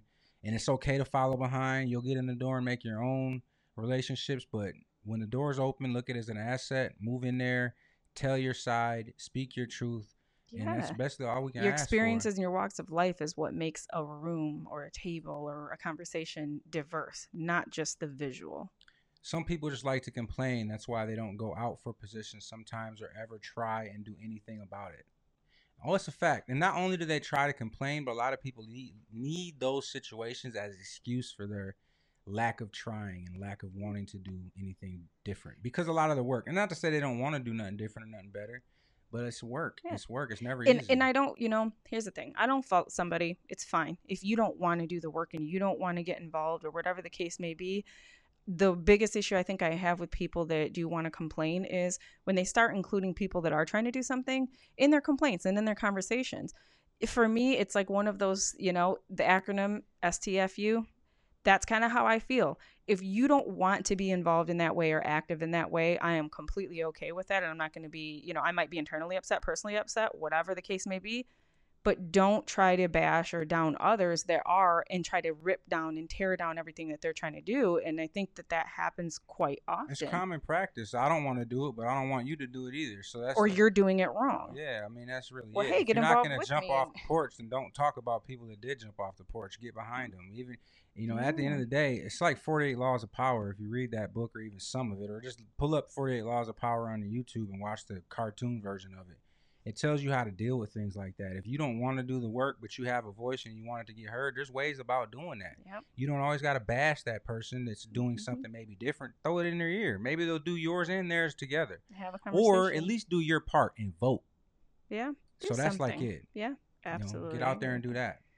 Agreed. Agreed. So, um, yeah, voting is like, I and we're gonna touch on this a whole lot more going through this year because it is so important that we get out this year. And I think that mm-hmm. everybody has seen the little, the states where they were very important that Trump won, and they talked about the black vote in those states, and it was hundreds of thousands of people that didn't go vote, and he only won by thousands of votes. in certain states. And so we Just can't the keep talking about the complaints on these situations and not getting out here to vote. It's not, it, it- you know, and so like they may even make it easier for us this year because I don't believe, I can't say I don't want to predict anything. I hope to God that we are, but we don't know how the situations are going to go come time November gets here to vote. So we may be in a situation where it could be electronic, it could be mail in, so it'll be a lot easier. They're making things so easy these days to they, these days to register to vote to do absentee ballots they're opening up you know all the lessening the requirements to do so so there really are those In excuses are like are. Let's not say that because that's not Yeah. true either. They're, they're, yeah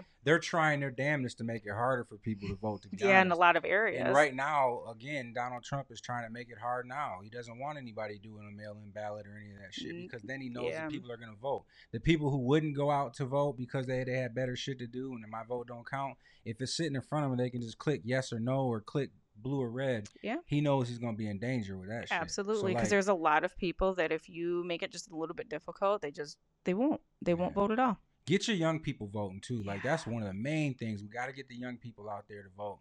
Let them understand what's going on. Have them watch that video we played earlier, so they can Mhm. understand what all of this means. But they need to understand what's going on when they get to the polls. Mhm. Um, and get your media and your news from the right places because that's another problem in our communities. Um, one thing that I did want to touch on while we're talking about voting because this is very important. People need to fill out the census. I can't tell you how many people I hear with these dumbass conspiracy theories that why does it matter? They can ride past your house and see that it's you and your family living in there. So what difference would it make if you sent a piece of paper and saying that's who lives there? But it matters. It matters. It's where they. That's how they do about the money. Like for instance, if if Everett School District, that Everett district over there only has so many amount of people there, that's going to be funding for that area. So if you're not being counted, then you can't expect to have books in the in the in the in the school district. So like there's just a whole lot of things, you know, that d- it depends on how they I mean how many how much money the whole city gets federally and Mhm. state funded. So like if we're not counting ourselves because our community refuses to do anything governmental, it's hurting us, yo. So make sure y'all fill out that census. I did mine online. I went right online and did it. It was very simple, and I did it for my whole household. I don't. I think that only the. Per, I think that only one person in your household has to do it. Now, don't quote me on that. Look into that. they're making it really easy but do it it asked online me- they're sending stuff in the it asked me when I filled it out, my name, my information, and my wife's name and her information. If there was any minor children in the house or any other people in the house, and I and I named all the people that were here, and that was it. Click submit, and it was done. Now I'm counted. So now I know that my state, my city, my government is my local government is going to get money for me. So now I know that money is there. So now I can demand that the mayor and the people in place, the council, use that money for us and the it's people like in it. count day for schools on this huge grand scale when you're talking about because everybody hears it's how the money is spent how the dollars are spent there's again if you think about the things that are important to us and things that we complain about um, you know like the pell grant and how much people give how much federal money you know money is opened up for that medicare um, you know snap food benefits those things that funding is allocated based on census data Yeah. so if we feel like Police. we're not getting enough We then- need if we need a certain amount of police, they're not going they're not going to have a thousand police officers policing a city that only shows they have ninety thousand people. So you got to think about the fire department, um, you know, medical help. All of those things matter. Like the census really matters for getting us money. Just large sums of money down here to this city and these areas, and then it goes neighborhoods too. Like we're in the Mhm. neighborhoods that need the most help. Where where where are most of the people living in the city? So if you have a whole block like 3200 South Washington that doesn't say anything and count themselves at all in that building, how do they know what type of funding to give that building? How do they know what type of funding to give that area? How does city council understand where the people are that need the help? So make sure you guys fill out the census. I don't know when the I wish I do you have that pulled up? Can you see when it's over and when it needs to be Um, done? let me pull We'll put a link on this page on um we will put a link on this show to the census also so everybody yeah some info on the census and the dates and then also um, we'll throw some information on registering to vote and then um, you know different ways how to vote You heard it the- here first too, yo. Like if if somebody is telling you do not file for the cen or don't put your information in for the census, yo, tell them Mike told you to do it, and then I want to hear from that person. yeah it's Another just- one that I've heard going around that's very irresponsible is black people don't go to the hospital if you catch corona. I don't understand why anybody would say that to somebody. I don't know why anybody would. As somebody who works in the medical field, I'm going to tell you that corona is not what kills you. Pneumonia is what kills you. These issues come about because of corona, but there is medical help for those issues, and that's why people are still surviving it. So don't be an idiot and just listen to your Facebook buddy who's got a, you know, a friend of a friend of a friend who told them don't go to the hospital. Be be be very um, careful with that type of talk, yo. If somebody's telling you not to do something that could potentially save your life, be very careful. Um, let me see. Nicole says something. Controversial census issue. What multiracial folks do on the census is important. When we put more than one race, we get erased as part of the black community. They opened up reporting multiple races to reduce our presence. Mm. Wow. So there's a couple things she says in here. First of all, it's very important for minorities to fill out the census, right? First of all, because then again, uh, let me let me let me touch on this aspect. When they talk about diversity within our government entities, so if they talk about diversity within the Lansing Police Department or the fire department or anywhere like that, they always go by off the census numbers on whether or not their diversity is correct, right? So they'll say, well, there's on, there's 22 percent um, minority or, or African American in the city, and our police department um, mirrors that with 18%. Mhm. But if really our numbers are, anybody who drives around the city knows more is more than 22% black. But I can understand why we ain't we're not getting counted. So at the end of the day, when they call out and say, "Hey, we need police that look like us when they're policing our neighborhoods," and they say, "Well, we are because our census bureau, our census says that there's only 20% black, and we got 20% black uh, police policemen." But if that number's skewed, But if that number's skewed and really there's, you know, uh, 35% minority or 35% black, and then there's only 15 or 16% uh, black in police departments, there's there's the reason why we need to be, one reason why we need to be counted. But Nicole brings up a very good point that I didn't even think about. Mhm. Make sure you put down if you are multiracial that you are black. If you're going to identify with that aspect or of your um, Yeah. heritage, because she's saying that you can be yeah you can be they'll erase basically um that tab if you are not counted directly as black part of the black community. I didn't ever know that. That's crazy. Yeah, i'm and glad i know that. because for a long time there weren't those options. But again, you got to think about why people do the things they do, and they're gonna race our community because i'm That- black and you mexican. Oh gosh, they're gonna ma- they're gonna cancel- erase our house. They're gonna like cancel it. They, they cancel each other out. yeah cancel culture what's it say sam chambers says I saw the census postcard in the mail, but didn't know what it was and thought it was junk and threw it away. Do you guys know how I can do it online or request for a new one to be sent to me? yes So, yeah, I'm going to look that information up and I'm going to link it in the um, comments to this video and also in the description um, on the YouTube video. That's what I was writing down. yeah yeah it'll be on this video Yep. so How do I fill out the video- census and what are the due dates on yeah, it? absolutely And also the voting and info. share it. Make sure everybody knows just to fill it out. And then take that advice that Dr. Buchanan said here. And I'm going to do some more research on this because I Yep. just want to make sure we're correct on this. And I trust Doc, but um, make sure that you, if you So we put it identify as black, which anybody who has dark skin, anybody in the world is going to identify you you as don't have to black. So that's what skin. you. Mom, Huh? sure. I mean, I Yeah, mean, yeah, it's, no, it's what you identify as, you know? So make sure you're counted that way. Mm-hmm. Um. So, anyways, great show. I appreciate everybody Yeah. for coming on. I hope we didn't have any technical difficulties. We lost Derrell, we lost Derrell a couple times Yeah, I think it was think some Skype issues been, on his end. It might have been Skype issues there. I think we got it. We had a pretty clean show. Um, we got some good information out there. This will not be the last time you see Derrell. We're gonna make sure we bring him back on. I'm working on some other very, very names he important talked names. about that we want to work on as well. Um, I'm working on some very important names, so I'm just waiting on those people to get back to me. So if you're hearing this right now, I've already asked you. I'm not gonna hound you about it. So I've already asked you to come on the show. We'd love to have you.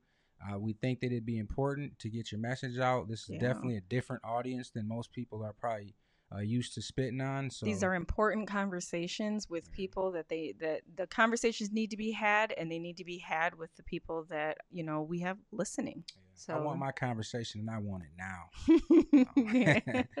so anyways we appreciate y'all again remember to go like our page follow Yeah. the page put the live uh follow on so that when we go live it alerts you let you know we're on Yeah, subscribe to um, that like our youtube Yeah. subscribe to the youtube you can subscribe to our spotify as well you can also subscribe to our um apple, yeah, podcast Apple Podcast. i'm so proud of that yo I like when you see it on there too it looks so professional so official. it looks official. Like they don't even understand it's just a man and his wife sitting here talking shit. Everybody thinks we know some shit. Just shooting shit, y'all. Oh my goodness, this is just what we do. We'll, after we get done with this, I'm dead ass show. Like we need to put cameras around the house, but we're gonna sit and have more conversation for another two hours and then call it a night, probably with Yeah. a movie or something. we still gotta eat though. We do gotta eat. Yeah. We ain't do no put that put that pizza in. What's that? What pizza? Yes, home, run, home run pizza, pizza. y'all. Mm, Yes. mm, mm. And maybe we'll Some check out that up- show Derrell was Cut up talking some about. cucumbers what was that show again? Yes. Oh, Succession. Secession. I love how excited you just got over that. I know. I'll I definitely all be slicing up some, some cucumbers. Yeah. So, Succession, oh, I think good news, y'all. My cousin that I told y'all about prior, that was in Ypsilanti, that had the COVID. He beat the shit out of it, y'all. he at the He crib. home, he? He's, He's at the home, y'all. crib. Only had to do, I think, two days in the hospital, and he's at the crib. And just so y'all know, he had a pre-existing condition too, Mhm. diabetes, and still worked his way out of there. So something else that I read, and I don't know how true this is, but I think I mean it was a study that was done in a couple different countries, but uh, Iceland was the was the uh, one who put out the report was that there's like 40 different strains of this shit, and so like they've seen that some strains coming from different countries have been more aggressive and more um, less favorable outcomes from those, Mm-hmm. and so this is why. And it makes sense, but they're gonna do more studies, and I'm just Mhm. kind of putting just out one. I'm just putting Yeah. out this early thing just so I can say I said it first. but when you see people that catch this thing and, and storm out of the hospital or never even go, maybe it's a different strain.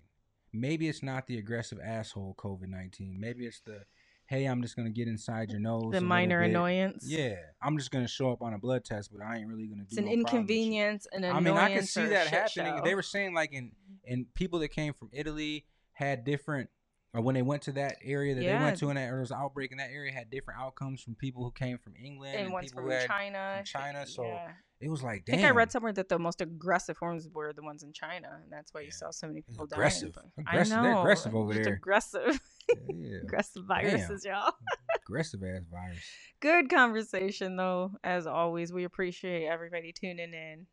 Yeah, Love y'all. You don't know how to end the show. I forget I have to do it. Oh, do you want to? Yeah. No, I was gonna see if you was gonna be able to do it. But I you- wasn't. I just wanted to thank them. like I do you like, appreciate "Mm." No, I do. Yeah, we appreciate I y'all. was for just looking on. at all the comments, and I'm just like, I'm working on a very special one. I just want to give y'all a heads up on this. I got a couple very special people to me that I want to bring on, but this one person I spoke to earlier today, and I'm not going to tell y'all who it is because it's going to be a huge surprise when I get this person. But if I get this person on, it's going to be huge. Huge. You sounded a little like Trump there. It's going to be the biggest. It's going to be greatest, the greatest, Kind of made it made me want to. It's going to be one billion times better than anything anybody. The, We're gonna the find a likes, different the likes of nobody's ever seen before. It's gonna be great. Yeah. Great. So, anyways, we love y'all. Make sure y'all tune in tomorrow, 8 p.m. Make sure y'all check out our YouTube, Facebook, Spotify, Apple Podcasts. and look for those links. I will put those And on. yeah, look for the links. We're gonna do all that That's right it because we don't want to just not disseminate the information and then not give it to you. So Thank you to Derrell Slaughter for coming on. Round of applause for that man. Thank you to my lovely wife for being my co-host. Or am I her co-host? You guys can tell us. I'm your co-host. Okay, whatever. they, they may choose different. There might- they may choose different. I'm gonna go with what they say. You know, I I'm not trying to have no. we problems. serve the people, y'all. Yeah, that's a fact. This is this is my this is my duty. This is my um my civil duty that I'm doing today. So shit. love y'all. We'll talk to you. Not about you. Peace.